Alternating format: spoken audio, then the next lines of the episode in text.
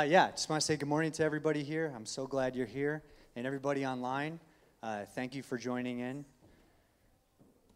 And I didn't hear your response, so if you could just type it in there. Say hello to DJ. She is your contact. Um, I just have a couple announcements.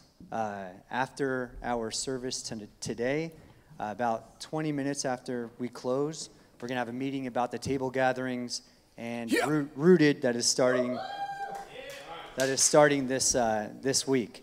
So Rooted starting Tuesday evening. I know a bunch of people have already signed up, and if there's anybody who has not taken Rooted, uh, I want you to find me after service so I can get you plugged in. There's only four spots left, because if you don't, then I, there's a whole there's a whole bunch of people that have already taken Rooted that want to take it again, and I want to fill those seats with them. So uh, today's the day you have to make your decision. Um, and then we're going to be talking about Rooted. I mean, I'm sorry, about table gatherings. After And, Rooted, uh, we will be talking about Rooted. Yes. Yes. and then, uh, uh, so we're going to be talking about table gatherings, and Christine and I are going to be there. And if anybody has any questions about how it goes, uh, we have a lot of great things to say about it. Uh, our kids will be, or two of our kids will be there, and if you have any questions for them, um, it's just a, it's a really great way to get your whole family together and talking about God, and it's super simple. It's laid out, and it's and we're just doing the basics. It's one of our rhythms. So, uh, yeah, let's pray. Heavenly Father, I thank you for thank you for breath. I thank you for the ability to communicate with everybody here. I thank you for the creative spirit that is here. All creations of yours. We want to welcome you. We want to take all of our gifts and use it to worship you today. We want to raise you up and just say, I love you and thank you. We know who you are, and we're, we're declaring it. In Jesus' name, amen.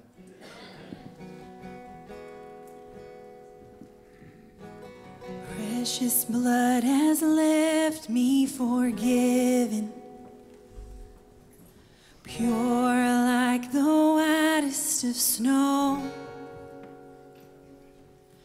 powerful to make sin and shame retreat.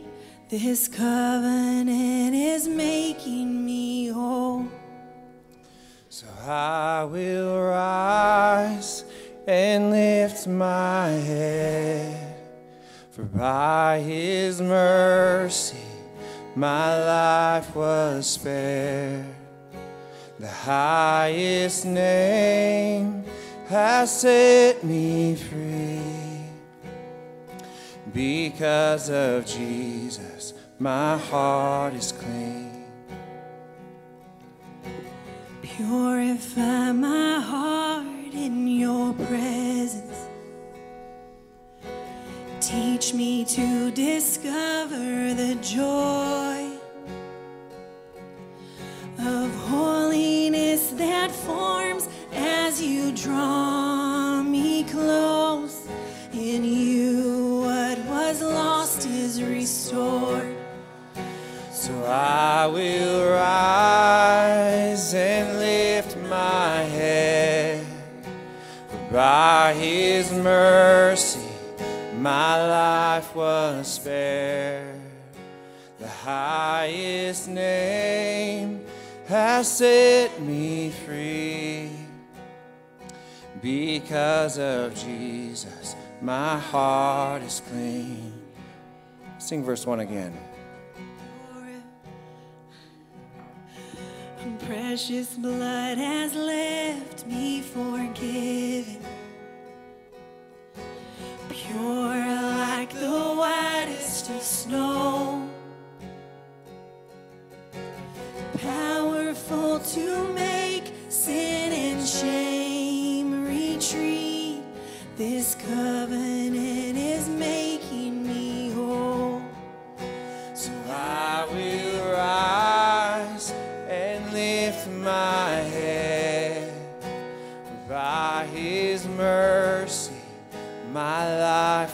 Spare. The highest name has set me free. Because of Jesus, my heart is clean. Purify my heart in your presence and teach me to discover the joy of holiness that forms as you draw me close. In you, what was lost is restored. Come on, sing it out. So I will rise and lift my head, for by His mercy my life was spared. The highest name has set me free. Because of Jesus, my heart is clean. Because of Jesus, my heart is clean.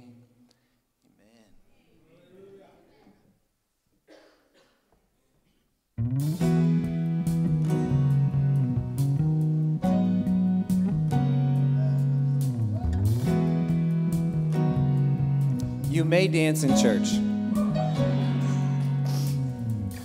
All things are possible when we believe. All chains are breakable when we receive Yahweh. You keep your promises. Come on. If you said it, we believe it. If you said it, if you said it, we believe it. Yeah. If you said it, we believe it. Yeah. Cause you're a man of your word. If you said it, we believe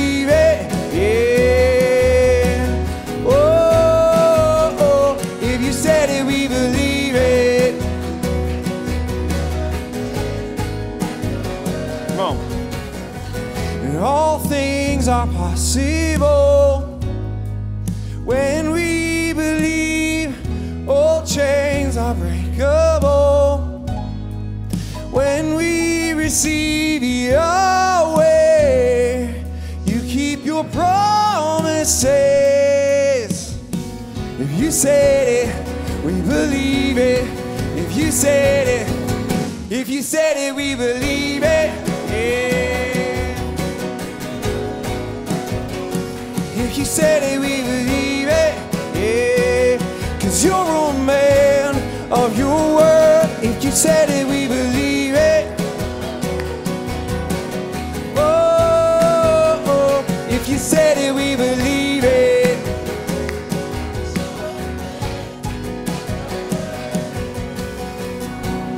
We have this confidence. You'll finish what you started. God, you have never failed. You won't start with me. You're present in every step, patient with every heartache. God, you have never failed. You won't start with me.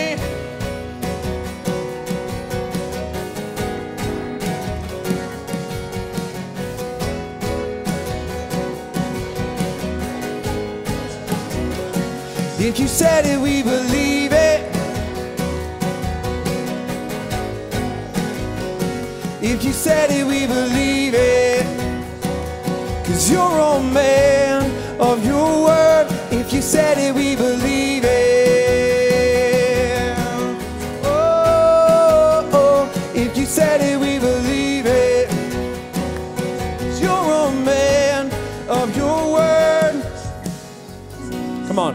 have this confidence. Come on, sing it out.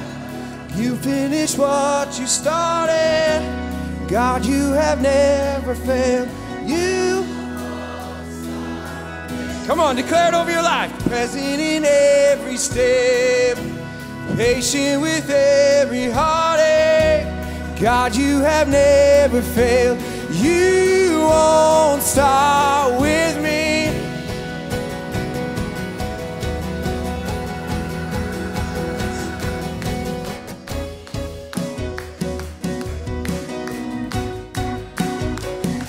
Come on, I know you guys can clap. Come on. If you said it, we believe it. If you said it, we believe it. Cause you're a man of your word.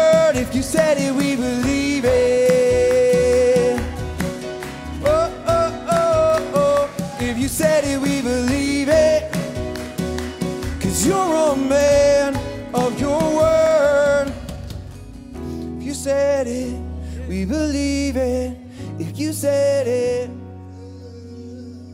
if you said it, we believe it. If you said it.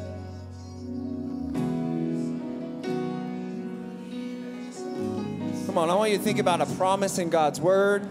Maybe a promise that you've heard in prayer. Come on, I want you just to lean in that God is a God of his promises. God is a God that is faithful. God is a God that's going to carry you through whatever's going on. Come on.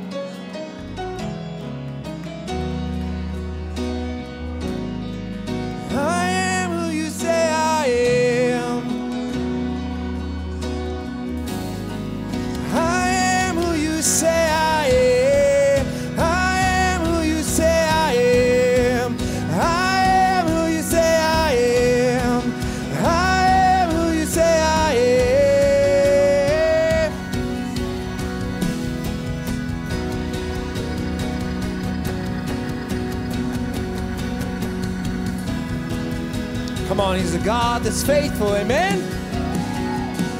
If you said it, we believe it. If you said it, we believe it.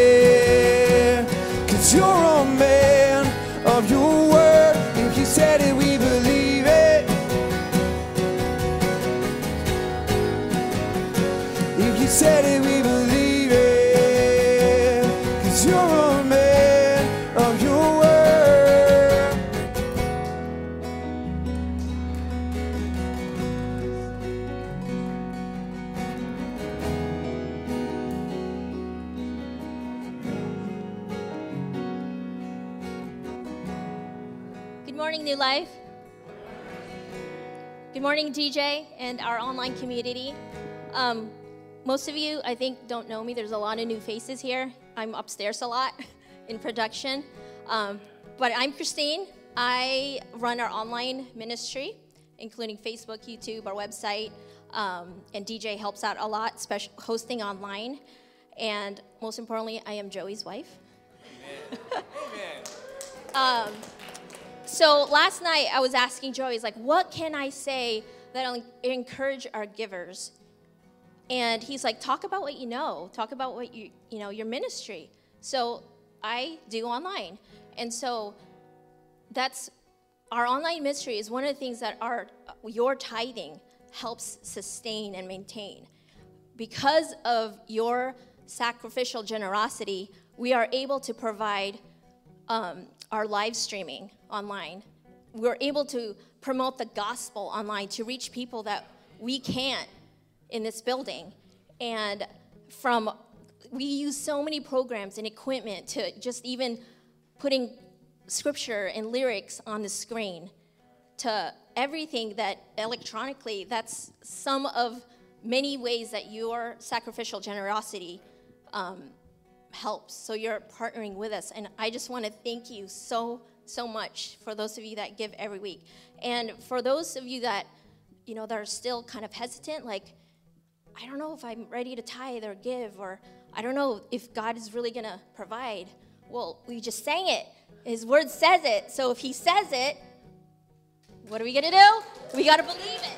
So thank you. Hold on. We have four ways to give. There you go.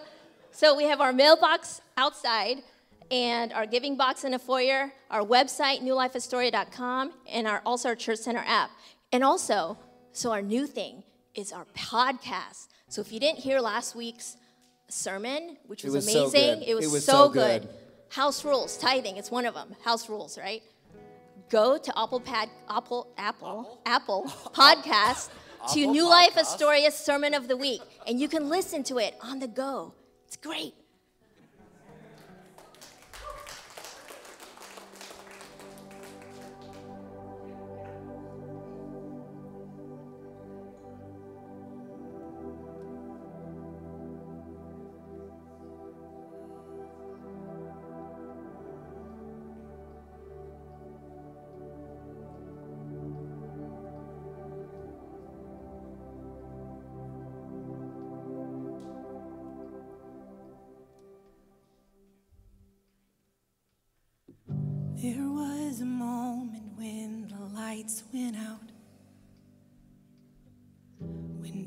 Death had claimed its victory.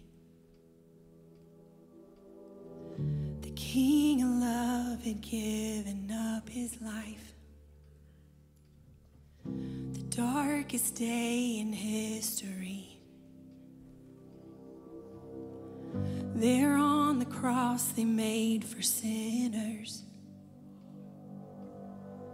For every curse his blood atoned.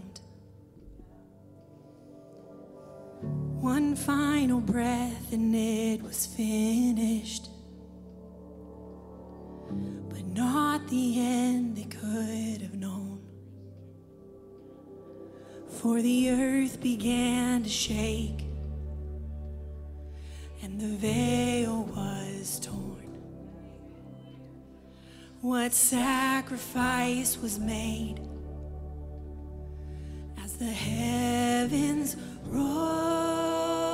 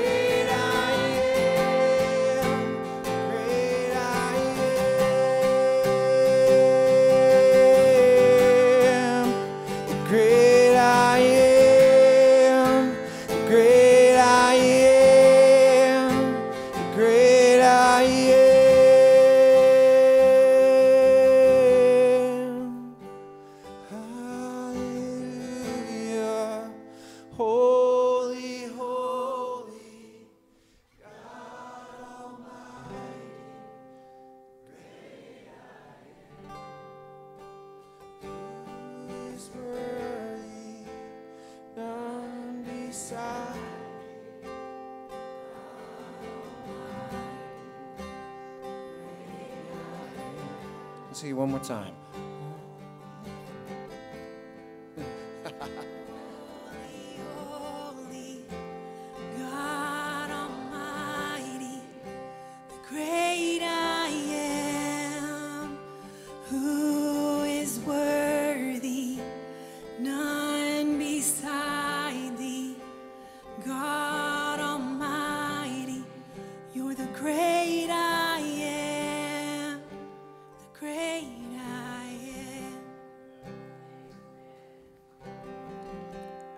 Sometimes you just have to pick it up, congregation.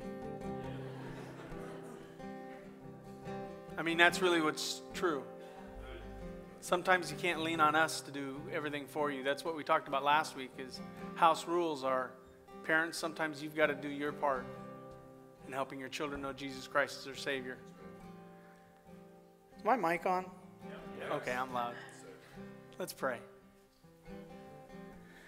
Father, I love the opening words to that song. I want to be close, close to your side where heaven is real and death is a lie. I don't want to focus on death. Father, I can't turn the radio on without hearing about death. I can't turn the TV on without watching death. I want to look at life the way that you look at life with hope and with belief and with faith, with the knowledge that all we have to do is trust you and we can have a life that we could never imagine. You are life. And we love you for that. Encourage our hearts today, Father, and give, please give me some help with this because you gave me more information than I know what to do with right now. So help me make it understandable to them that they can apply your truth to their life, that they may honor you with their marriage. We love you in Jesus, we pray. And all God's people said, Y'all may be seated. I want to say a couple of things real quick uh, in thanks to this congregation. Um, I broke myself in September of last year, broke my back. Didn't really break it, but I'm broken. And I've been preaching sitting down for six months now, and I hate it with a passion. But you guys have been gracious to me, and you've been kind to me, and you've been faithful to this church, even though I am not the perfect pastor. And if you're looking for one, you're in the wrong place. I've got the perfect wife. But I want to thank you. You guys have been just. Uh, that's not happening in our world. Uh, pastors aren't getting the support that you guys give me. And uh, I, I listen to other pastors talk about kind of how their congregations treat them, and I just think to myself, wow, I've got it really good. And you guys make it that way. So thank you for that. We're in a series called We Are Family. And uh, last week was house rules. And those of you that didn't like it didn't show up. I'm saying that for the podcast. Just so you can know who I'm talking to. Um, it's hard. It's hard to train your children up in the nurture and the admonition of the Lord. It's, it's really hard to, to do that. And I think that's why it's done. I don't think it's I don't think we let others raise our children and let the world rules rule their lives because we're lazy. I, I, I, think some of that's true, but I think for the most part, it's hard. It's hard to have God be the center of your home in a world that wants to do everything to stop God being the center of your home. So I want to give you a little bit of grace for that, but you still need to have the house rules. Okay, I can't figure you out today, so I'm just telling you, I'm not sure what I'm what I'm feeling from y'all. Um, the title of the message today is Our House, and it's more about marriage. I, I, did this series backwards. Normally, I would have taught about taught about what a biblical man is, and then I would have taught about a big biblical woman, and then I would have taught on what a biblical house was, and then I would have taught on raising your children. But I did it backwards. I started with the children first, and uh, we're on. So we're on marriage. And when you study the Bible and marriage, you'll find there's multiple angles to explore. You can study the teachings of the Apostle Paul, but you would, get the, you would need to understand that the Apostle Paul's teachings, especially in Ephesians chapter 5, come from a man who was never married. So Paul's teaching you what the Bible says about marriage, but he's never been married. I remember years ago, I, uh, I was a young pastor, and I taught a message on raising teenagers, and I had no teenagers. And I remember a man coming up to me afterwards and kindly saying, Wait till you get teenagers. It's not that the Apostle Paul was wrong or he was biblically incorrect, but he never personally experienced outside of pastoring people what marriage was like. And so that's not wrong. You, you can, it, it's kind of like,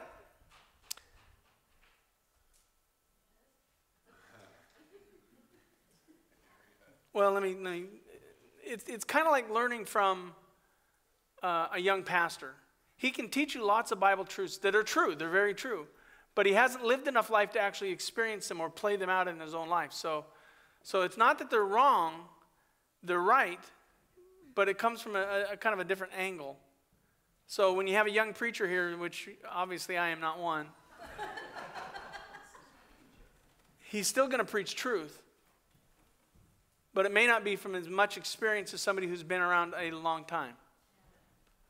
So we could study the, the Apostle Peter, who was married. And he was heavily influenced by the marriage of Abraham and Sarah. And he relied on their experience more than he did doctrine he had some knowledge about marriage. He knew what it was like to do marriage and do ministry and things like that. So you, you got to understand that from a, a, a, perspective of study. And it's kind of like getting uh, your teaching from a, an old pastor who knows what the Bible says, but teaches and teaches, thus saith the Lord, but has experienced it and has some knowledge to it. So let me just help you. Just, just I can say this with, with all truth. I have been married for 37 years. I have been happily married for 37 years. I know some things. I know some things. I know what the Bible says, and I actually know how it works out when you do it. Now, that's not a praise me or pat on the back. It's my wife that's got it all figured out. Thank you, honey. So we could do that. Neither ways are wrong. Paul still taught truth, but and didn't attempt to say that he had experience. And Peter still taught truth, but he used more illustration than he did, um, let's just say, doctrine. So they're neither wrong. And if, if I was to summarize the teachings, if I was to summarize the teachings of Paul on marriage, his teachings would be this that they would be, um, marriage would be viewed through the lens of Christ in the church. So he his illustration was the relationship between Jesus Christ and his love for the church. That a husband and a wife, through Paul's teaching, should be submissive to one another. But that word submission is not what we think, because that's a word that gets abused a lot. It's submission. There's an underlying mission, mission that every married couple has to glorify and honor Jesus Christ in their marriage. It is the mission that either drives them or divorces them. And that's what Paul taught. Every marriage, in Paul's view, had the opportunity to glorify and honor God in the way that you relate to one another. It's not being subservient to each other, it was being subservient to Christ and honoring Him. And in doing so, you sacrifice your own individuality which that will screw up your world's teaching on marriage. You sacrifice your own individuality into a covenant relationship that is mutually encouraged. Both giving up their lives for the sake of each other. That's what Paul's teaching was. Paul's teaching included submission and sacrifice, surrendering to a mission greater than yourself, and sacrificing your life for each other.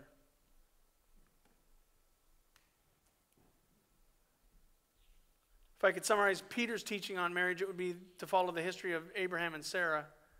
First Peter chapter 3 is, is taught from the angle of what do you do when you have a husband who's not obeying the word of God. It's in the context of who's not a, a husband may not be a follower of Jesus or he's not obeying Jesus. And there's a greater mission than self, Peter teaches a submission to glorify God even in that relationship. It's a mission that requires submission and sacrifice. It's the same teaching, just from a different angle, from an older pastor and a younger pastor. If you study the story of Abraham and Sarah in, in the um, Old Testament, these two words would be displayed repeatedly submission and sacrifice. Abraham submitted to God's plan, Sarah submitted to Abraham. And this submission, again, was a mission to glorify and honor God. It was not just to surrender to a husband or surrender to a wife. It was literally doing so so we could bring honor to our God.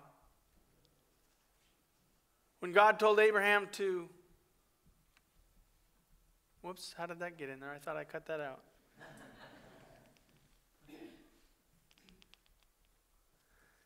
Along their life, if you study the story of Abraham and Sarah, they had trials and tribulations that they successfully navigated together. Abraham was called by God to, to leave the, his land to follow the promise of God, and Sarah surrendered herself to that, submitted herself to that, because she knew that God had led him to something greater. When Abraham and Sarah got into the promised land, they lived by faith in God's provision and protection. They lived by faith. When Abraham and Sarah were promised children, though Sarah was barren and didn't have a baby till she was 99 years old. Amen. they still trusted that God could do it together. When they got too old, in, in the middle of that, they got too old to have children. They concocted a, their own plan outside of God's plan that caused chaos and family problems. Have you ever done that in your marriage? You've been married long enough that now you've created some problems because you're not obeying the Word of God and you're not doing things the way that God's asked you to do. And they have to live by faith in God to bring it all back together. They lived a life of submission and sacrifice. Theirs was not a picture perfect marriage, but a marriage, but a perfect picture of marriage.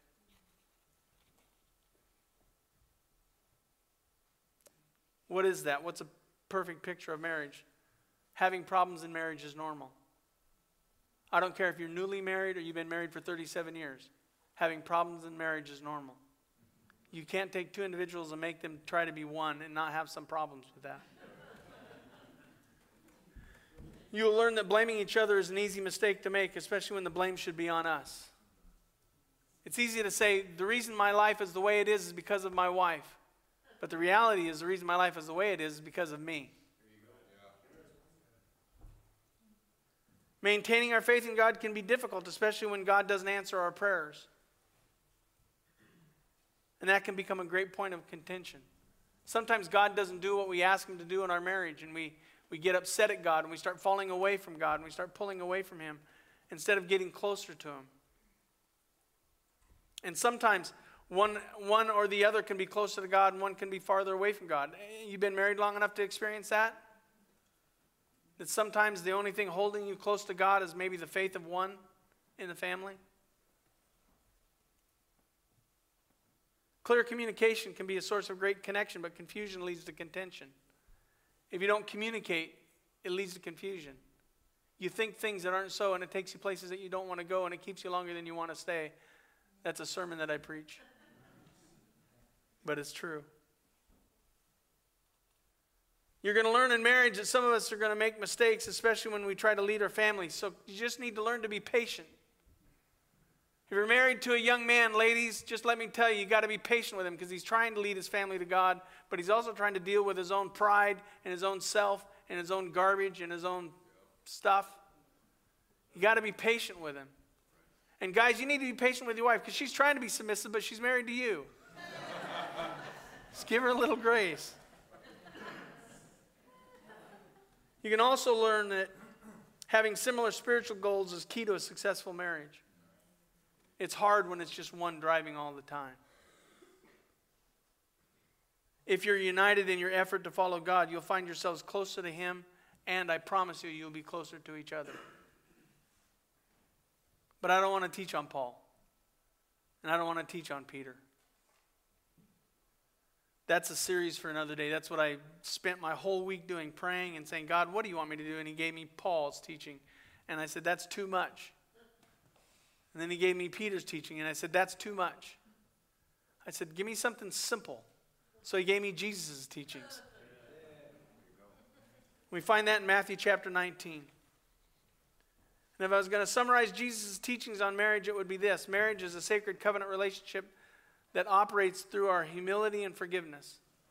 And if you study the words humility and you study the words forgiveness, they bear a striking resemblance to submission, surrender to another mission, greater mission than you, and sacrifice. In the text we're going to read, the Pharisees came to Jesus to test him in accordance to the Word of God and their interpretation of it. The issue of divorce was the issue of the day. That was their biggest problem in that moment. And it wasn't, divorce wasn't, the actually act of divorce wasn't the issue. It was how they were, couples were treating each other, how marriages were operating. Divorce was a problem in this day because of the total disrespect of women in the marriage relationship. So twisted was this relationship at this day and age that a woman or a man could have an affair and he was supposed to be forgiven by the wife. But if the woman had an affair, she was supposed to be stoned or thrown out of the house. You can divorce her for that. It favored, highly favored the man's side. It was not about submission to a greater mission. It was not about sacrifice your life. It was about how to take care of yourself the best. We'll read later on in, in this passage we're going to read that divorce was approved by Moses, but it was not because of forgiveness and humility. It wasn't because of submission and sacrifice. It was because of hard hearts. Sometimes hearts can just get so hard, it's, it's an irreparable relationship. And hard hearts hurt people. And so the problem of the divorce in this day is that women were being unfairly abused by the men in their culture. Men weren't submitting to a greater mission. They weren't honoring God. They weren't glorifying God. They weren't sacrificing for their wives. But they were expecting their wives to be in submission to them and to sacrifice their lives for them. If that's your marriage relationship, it's not going to last very long. And you'll be coming for counseling, and Angelo and I will counsel you. And there will come a point in time where we won't be able to counsel you anymore because you'll stop listening to the Word of God because your heart will get hard. And then it'll end up in divorce, and then you'll blame us. I always tell people when it comes to marital counseling, you get what you pay for. Sorry. So powerful was this issue of divorce in this day that John the Baptist challenged King Herod about his marriage and his adulterous affair. And when he did so, they killed John the Baptist. They killed the preacher. They killed the preacher because he challenged them on marriage and divorce.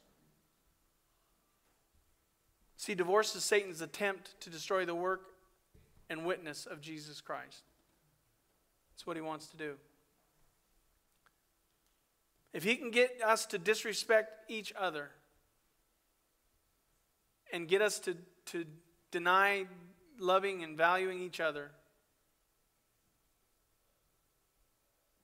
it'll lead us to distance ourselves from each other, and soon it'll lead us to distance ourselves from God.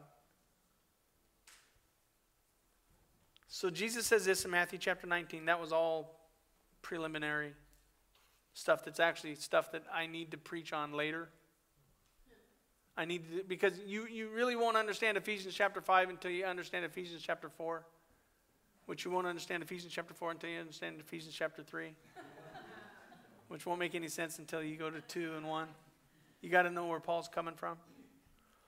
And you won't understand Peter, what he's coming through, coming from until you learn about his relationship with his wife. So we're just going to go right to Jesus. And they asked him, well, I'm going to I'm going to go the old man route.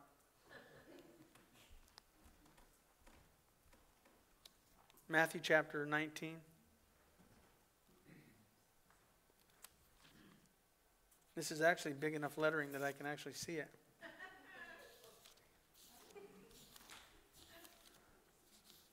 See, it's faster if you use your phone, but then you're texting and you're Facebooking and doing all that other stuff. I can't do that with this.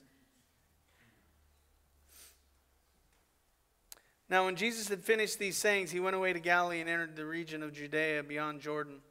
And large crowds followed him, and he healed them there. And Pharisees came up to him, testing him by asking, Is it lawful to divorce one's wife for any cause? And he answered, Have you not read? We'll stop right there for a moment. Have you not read?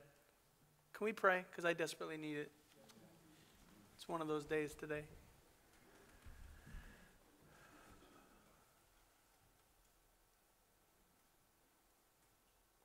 Father, when I heard the words of that song this morning, I want to be close, close to your side. Where heaven is so real that death is a lie.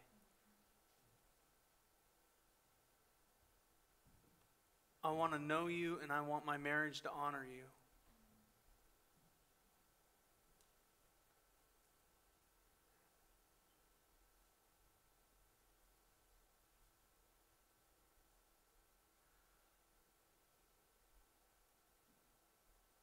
I'm grateful for the woman that you put into my life. I'm thankful that you blessed me with a marriage that in my hope honors you and everything that we do. That people can look into my relationship with my wife and see that I love her with all my heart, with all my soul, with all my strength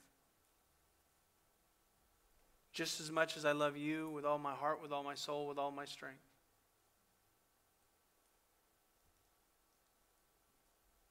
I feel like today, Lord God, that I'm a little bit scattered, and I don't mean to be. I studied and prayed. But I'm going to need the boldness of the Holy Spirit this morning to come across clearer for them. They deserve that. Their marriages need that. Help me, please, Father, to honor you. In Jesus we pray, and all God's people said, Amen. Have you not read that he who created them from the beginning made them male and female? This is a quote of Genesis chapter 1, verse 26 and 27, which we talked about last week. If you want to teach your children the house rules, start in Genesis. Amen and said, Therefore shall a man leave his father and his mother and hold fast to his wife, and the two shall become one flesh. So that they are no longer two, but one flesh. What therefore God hath joined together, let not man separate. Jesus is responding to the religious question on divorce, and he's actually teaching on marriage instead of divorce. Why is that important? Because it's often that we come to God for answers to get permission, answers and permission to what we know is already wrong. We don't come to God and ask Him, teach me about marriage. Teach me how to do marriage. Teach me how to be a husband. Teach me how to be a wife. Teach me how to do this right. We come to Him and we say, Now, how can I get out of this mess I've got myself into?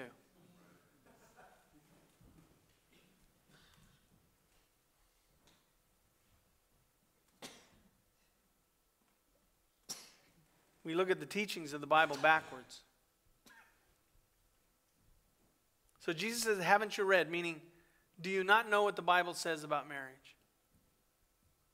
Now, to the Pharisees, they should have known what the Bible said about marriage. And I say that to those of you who've been in church for most of your life. You should know what the Bible says about marriage without being told by Jesus or taught by Jesus.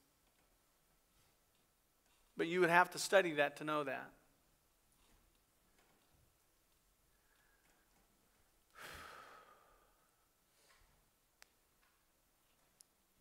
Wouldn't you hate to hear that from Jesus? You've been in church your whole life and you don't know how to. I get it if you haven't been in church. I get it if you if you never follow Jesus, if you don't know him as your savior. I totally understand why you would not know what the Bible says. I get it.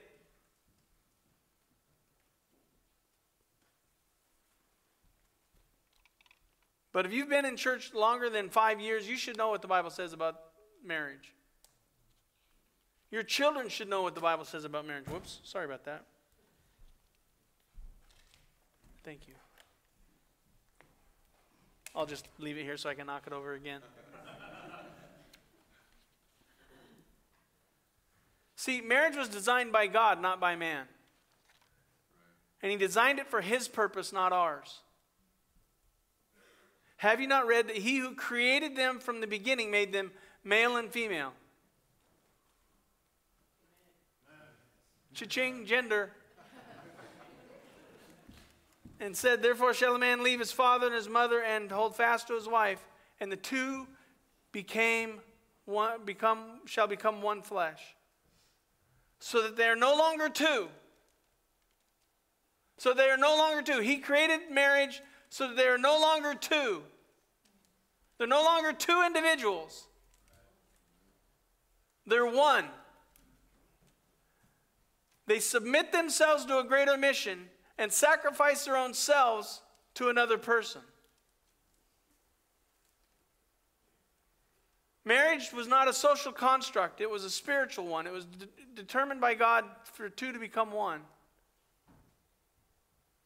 It has social implications, as you can all see by sister wives.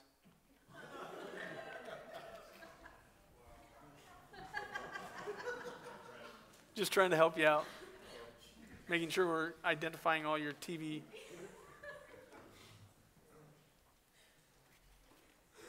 See, marriage is not about your image or your self, it's about His.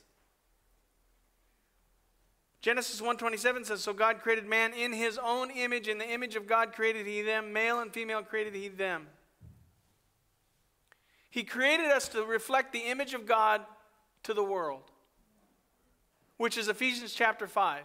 If you read Ephesians chapter 5 and verse 1, and now I got to turn there because I.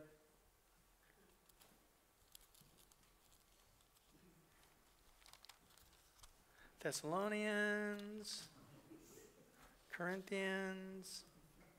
That's a fun book on marriage. Galatians. You guys aren't going anywhere yet, are you? Ephesians chapter 5 and verse 1, if you want to understand the context of, of this, it says, Therefore be imitators of God as beloved children, and walk in love as Christ loved us and gave himself for us. Submission to the mission, sacrifice to each other. A fragrant offering and sacrifice to God. We, in our marriages, reflect the image of God. We are to be imitators of God. The context of Ephesians chapter 5 goes into marriage, and it starts with that premise. When people see your marriage, do they see Jesus? When they see the way that you relate to one another, they just see the way that God relates to us. God is love, and it's revealed through Jesus Christ and his sacrifice. God is unselfish in the way that he loves. Does he, do people see that unselfishness, the literal sacrifice of your own life for another soul? Do your children see Jesus Christ in the way that you relate to your spouse? Do they see the leadership of God? Do they see the love of God? Do they see the life of God in your marriage?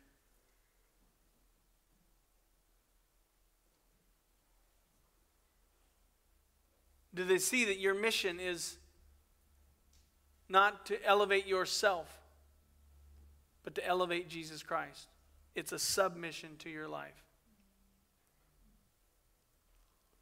Your children should see that you're in submission to a greater mission to glorify God, and the sacrifice you make for her or him is the same sacrifice Jesus makes for us.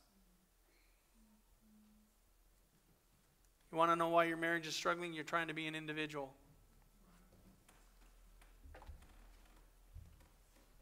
Because this covenant relationship that God created is fulfilled in the one flesh union. Therefore, shall a man leave his father and his mother and hold fast to his wife, and the two shall become one flesh. The world doesn't teach that. The world does not teach that marriage is about being one. We talk about it, we say that, but that's not how it's actually lived out. So they are no longer two, but one flesh. What therefore God hath joined together, let not man separate. And there's three verbs in this passage we're going to focus on to understand that it's a one flesh union. The first one is to leave.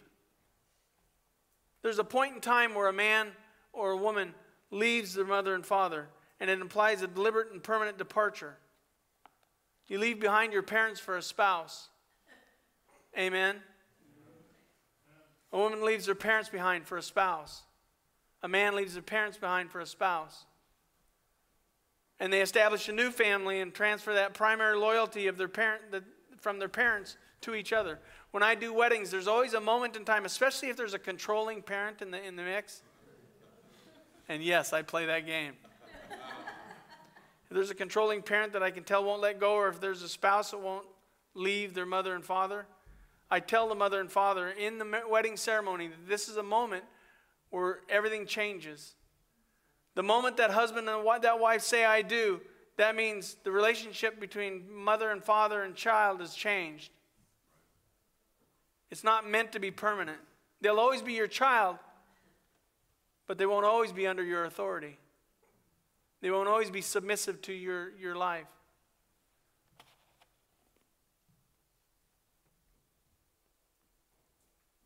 There's got to be a deliberate departure.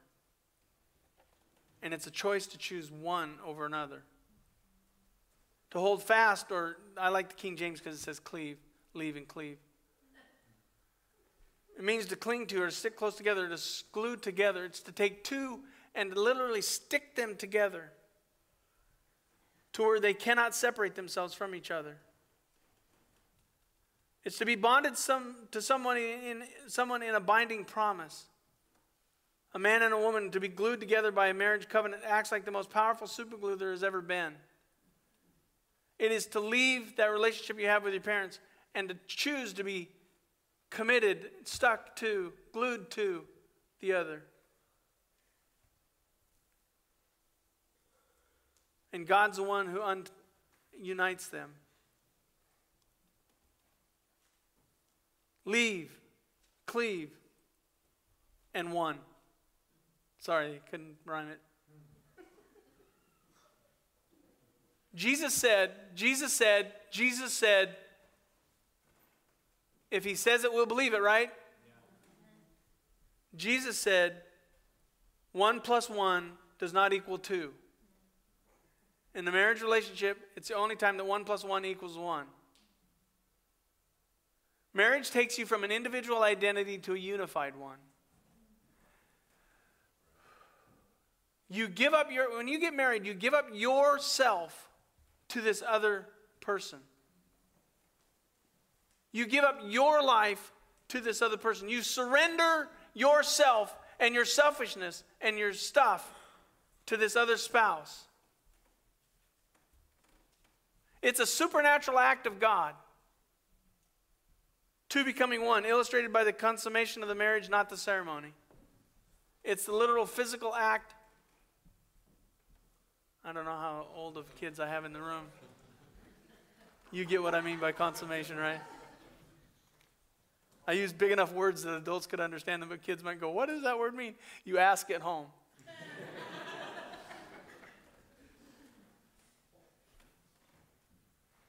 See, if you can't surrender your individuality to the unity of marriage, stay single. If you cannot surrender yourself, listen, let me just help you. If you're single and you're dating somebody who's selfish, don't marry them. because they're not wanting to be submissive and surrender their lives to the submission of Jesus Christ. And if they're not going to be submissive to Jesus, they're not going to be submissive to you. Okay. I'm really wrestling with this.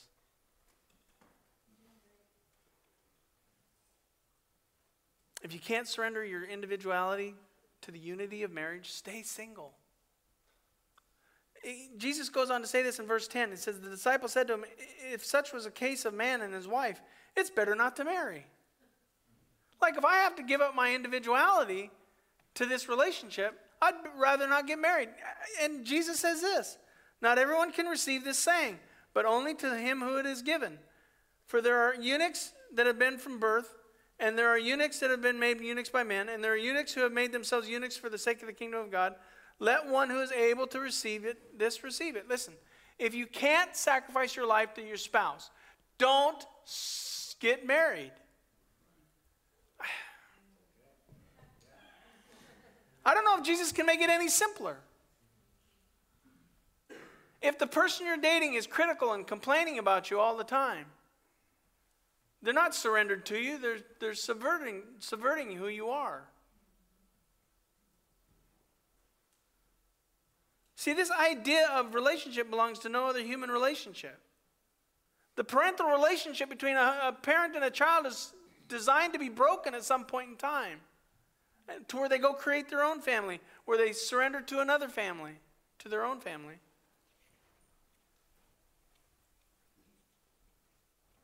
There's this intimate relationship between body, soul, and spirit that happens when two become one. But it comes from the willingness to be submissive, submission, in submission to a greater mission than just yourself.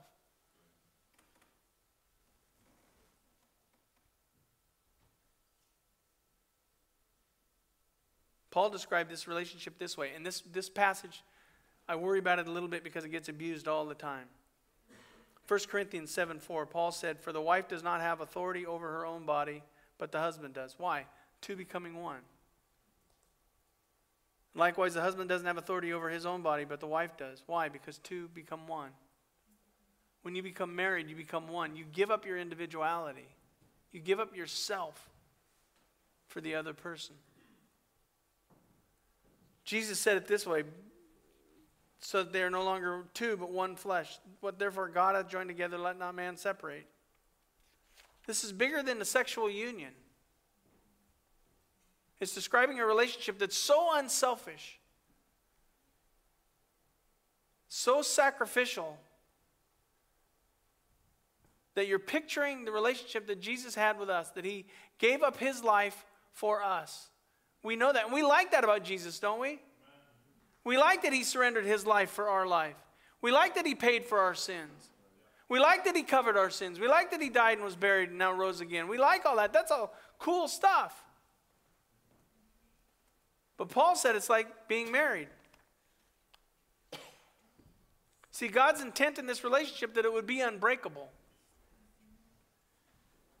Jesus said in Matthew chapter 16, Upon this rock will I build my church, and the gates of hell shall not prevail against it. And if Paul used that illustration of the church and Christ being a picture of a husband and a wife,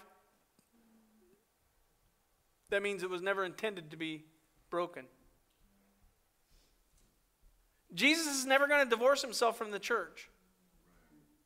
I don't care how many of you say, I love Jesus, I don't love the church. You can't separate the two because Jesus said, even the gates of hell won't prevail against her. That they'd always be together. The church is his bride. It was from the beginning God's intention that the church would bear the image of God himself. People get to see who Jesus Christ is by watching us how we submit to a greater mission than ourselves. And we sacrifice our lives so that others might know Jesus Christ as their Savior. We know that, but we don't apply that to our marriages.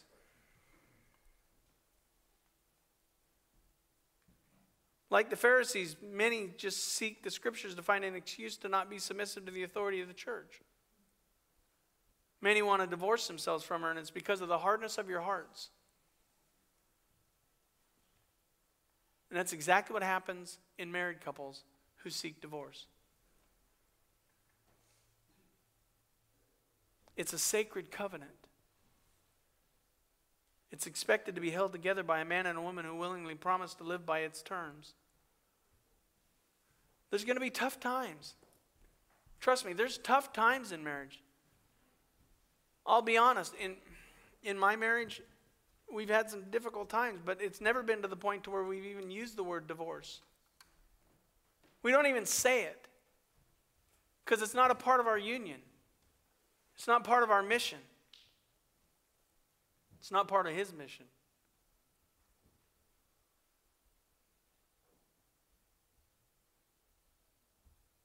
Marriage is so much deeper than what society makes it. It's not a social construct. It's not a social contract.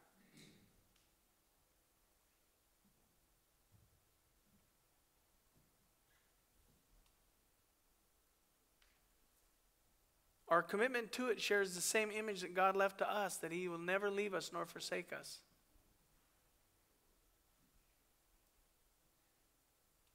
What the Bible teaches about marriage, and I'm not even, I'm just covering such a sliver of what is in it, is in direct opposition to the world's view of marriage.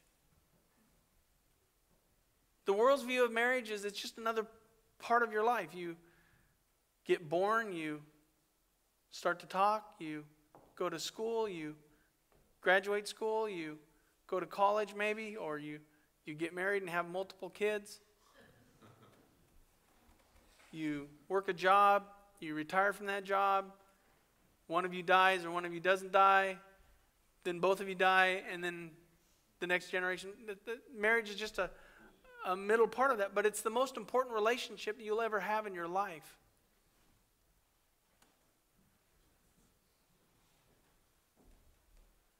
The world teaches that marriage is just a part of achievement, not covenant. And people look for partners in marriage for what's missing in their lives, not what they can add to somebody else's life. To fulfill emotional needs, sexual needs, personal desires. And you end up putting a crushing burden on the other spouse because you're expecting them to be something that they can't be. Instead of surrendering your life to them, instead of submitting to something greater than you, you expect them to meet all your needs and be pleasing to you and be satisfying to you.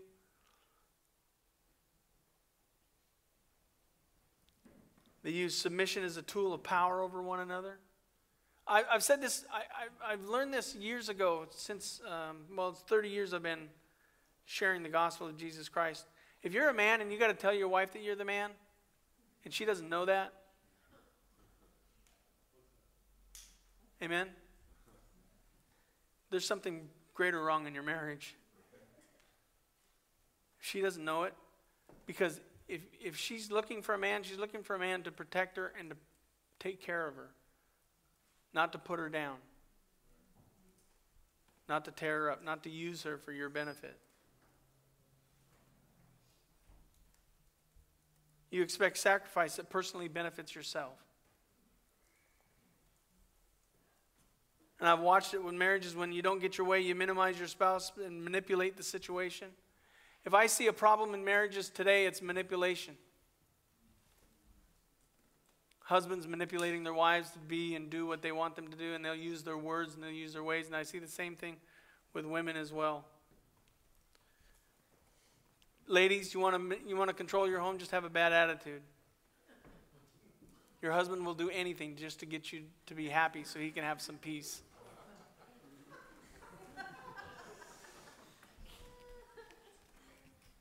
Amen?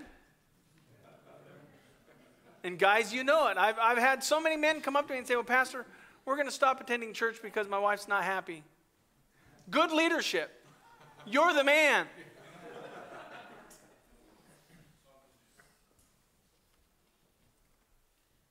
You become demeaning and demanding.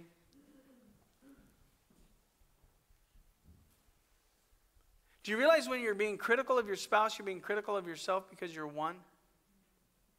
But you don't look at that the problem might be you. Instead of one, you become two individuals held together by a legal document that you got to use lawyers to get you out of. This was never God's intention. Divorce was granted by Moses largely because of selfishness was being portrayed in the abuse mainly of women.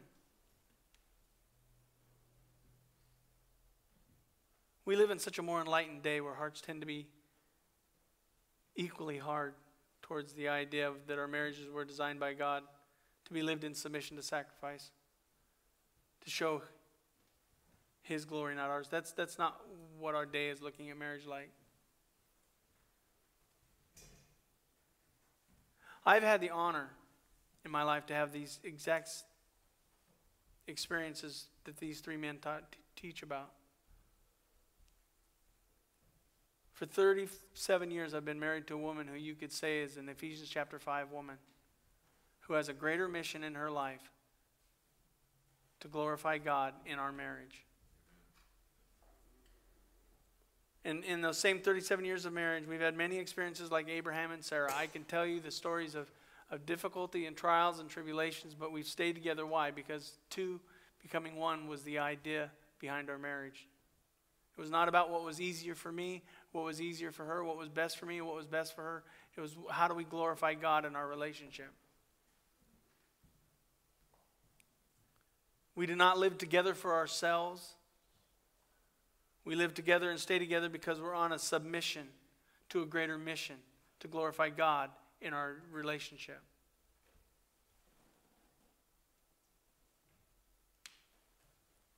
And the hope is that through our marriage, people will see Jesus and see what he's like, how he relates to us, by the way that I relate to my wife and the way that my wife relates to me. If you're selfish, stay single. I said that earlier. I'm going to say it again. I'm going to, if you come to me and you're selfish, I'm going to tell you over and over again stay single.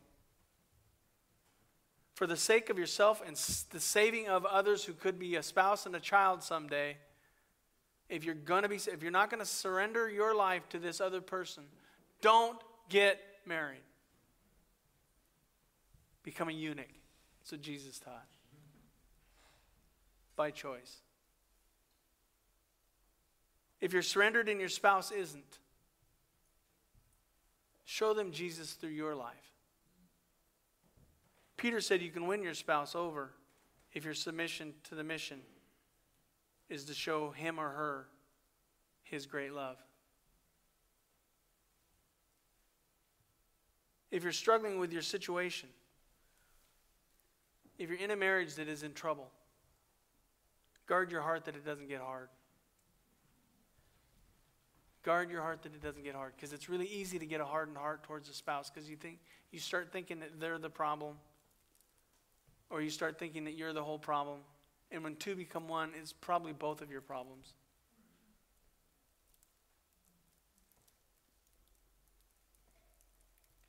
And the danger is you'll step away from the mission.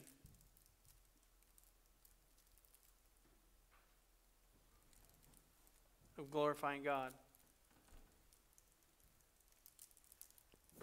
If you've gotten divorced. God does not hate you. If you've gotten divorced, God does not hate you. Sometimes it happens because of the hardness of hearts. Just can't be reconciled. But if you're going to get married again, come at it from an angle of I want to glorify God in my marriage. So I'm going to find somebody who I can submit my life to, and I can surrender my life to, and I can sacrifice my life for, but is also willing to do the same for me. And you probably won't see that on the internet. You'll have to actually be around them.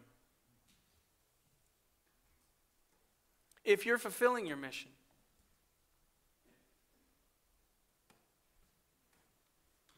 your house should be seen as our house. Like people, when they, they think of your your house, they should think of your spouse. They should see you as one, not two. I can talk about my wife all day long about how awesome she is, but part of the reason she's so awesome is because of me.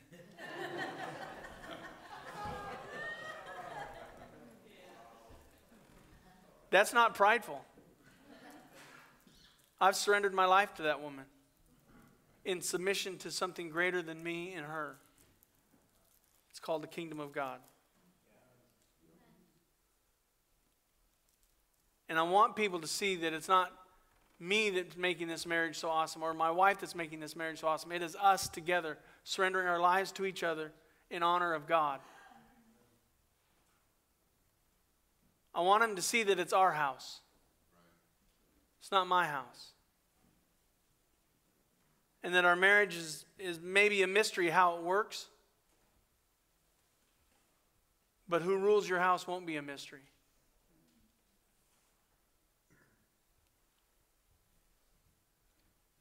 God's intention was to have you enter into this amazing relationship that if you do it well, in submission and sacrifice to each other, it will glorify Him.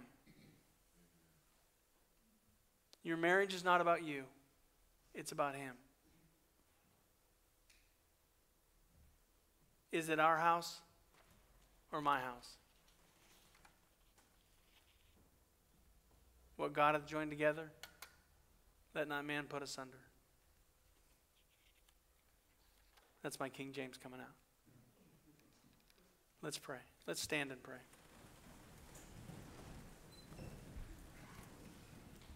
Father, there might be somebody in the room that um, God, I get the idea that there's just so much more that needs to be taught.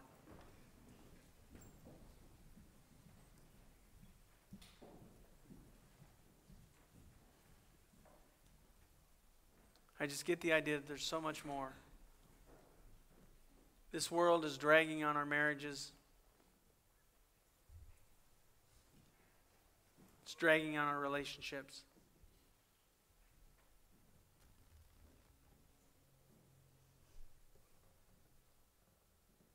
The issue of oneness is being lost.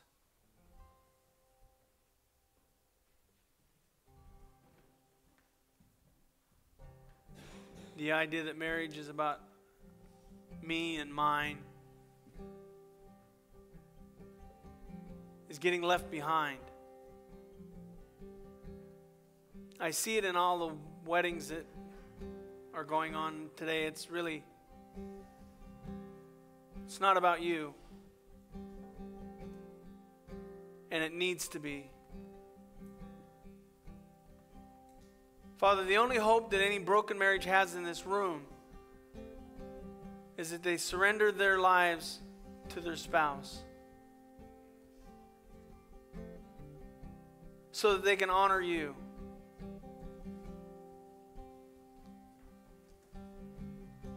But that's where we need help. Because I want to be selfish. I want a wife that submits to me. I want me to be her mission. Because I didn't understand that if her mission is your mission, she will love me. And she will be everything that I need her to be. And I'm thankful for the wife that you've given me, Lord God. She's an Ephesians 5 woman. She's a 1 Peter 3 woman. She's a Matthew 19 woman.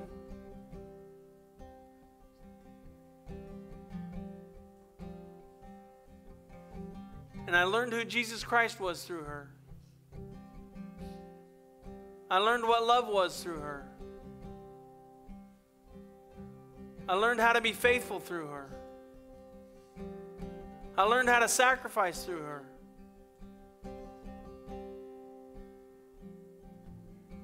I learned how to love life through her.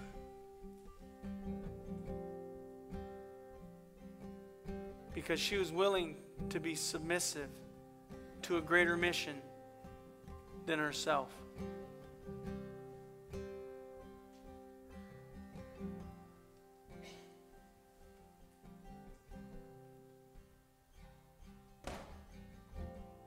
Father, I don't know what the room needs today.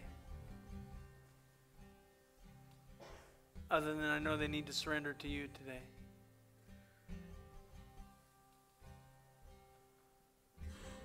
So we're going to do this, Lord. We're going to let you move in our hearts. Father, if somebody just wants to celebrate their marriage and the work that you've done through them, and they really when we look at their marriage, we can see that it's not one person's house, it's two becoming one. It's our house. Husband, wife, and Jesus Christ. Let them celebrate that. Father, if there's marriages in the room that are struggling, they're, they're battling right now over, over self. Give them the clarity to understand what they need to do next. Maybe they just need to read your word, Ephesians chapter 5, 1 Peter chapter 3. We could go into Corinthians, Genesis chapter 1 and 2, Matthew chapter 19. Maybe we need to find out what you say about it and just surrender ourselves to that. Because if we won't surrender to your word, we won't surrender to our spouse. Father, if there's a single in the room, first help them to surrender their lives sacrificially to others, and then find them a spouse that will want to do the same thing. Encourage our hearts, Father, today to, to call upon you and the needs that we have. Jesus, we pray. Just with heads bowed and eyes closed. If you're wanting to give God glory for your marriage, why don't you just take a moment and do that? Why don't you pray to Him and thank you, thank Him for the spouse that you've been given.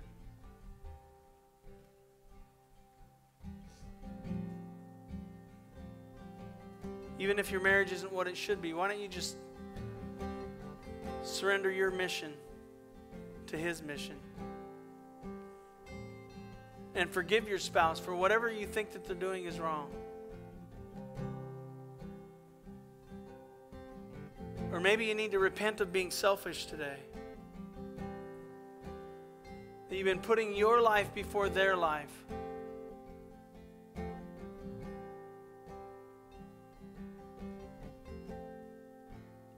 Maybe there's somebody in the room, Father, that doesn't even know who Jesus Christ is and they don't even understand anything that I said today. They don't understand that Jesus humbled himself and became obedient even unto the death of the cross, giving his life up for us that we might have the forgiveness of sins. Maybe there's a spouse in the room that needs to forgive their spouse the way that you forgive us.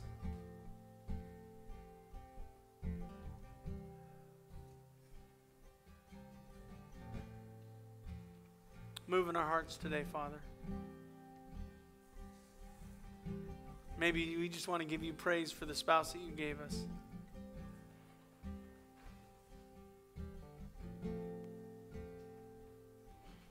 Call out to him, church. Thank you for Deborah. Thank you for giving me a godly woman. Thank you for giving me a godly marriage. Thank you for giving me Jesus Christ.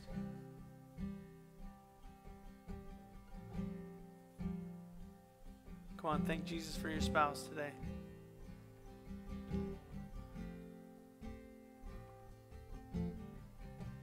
Altar's open if you want to come pray. Heads bowed, eyes are closed.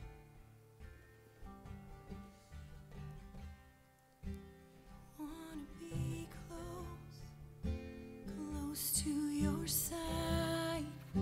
So heaven is real and death is lie.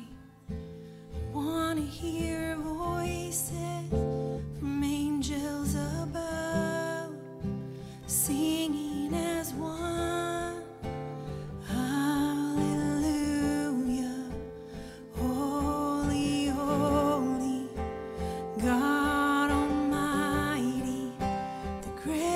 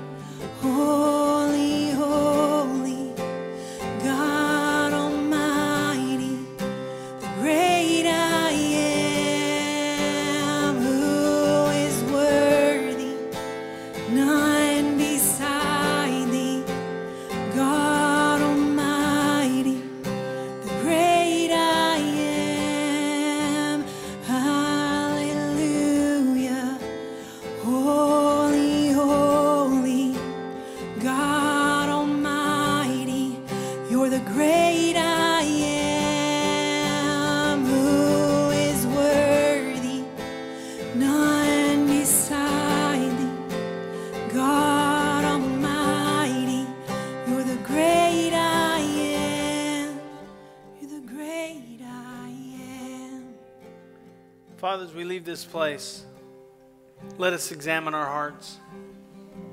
If there's been any hardness creep in, if there's been any negativity towards our spouse creep in, help us to release that today. Help us to recognize that our role, our responsibility is for us to surrender our lives to the spouse. And it's not always easy to do. Open our hearts up to that, Father. That we might see how you're going to work this out for us. Open our eyes, Father, that we might see how much better our relationships can be if we choose to submit to a mission of glorifying you in our marriage. That the world can see that there is love and there's life and there's freedom in Christ. We love you so. In Jesus we pray. And all God's people said, Thank you for your grace today, guys. Have a great day.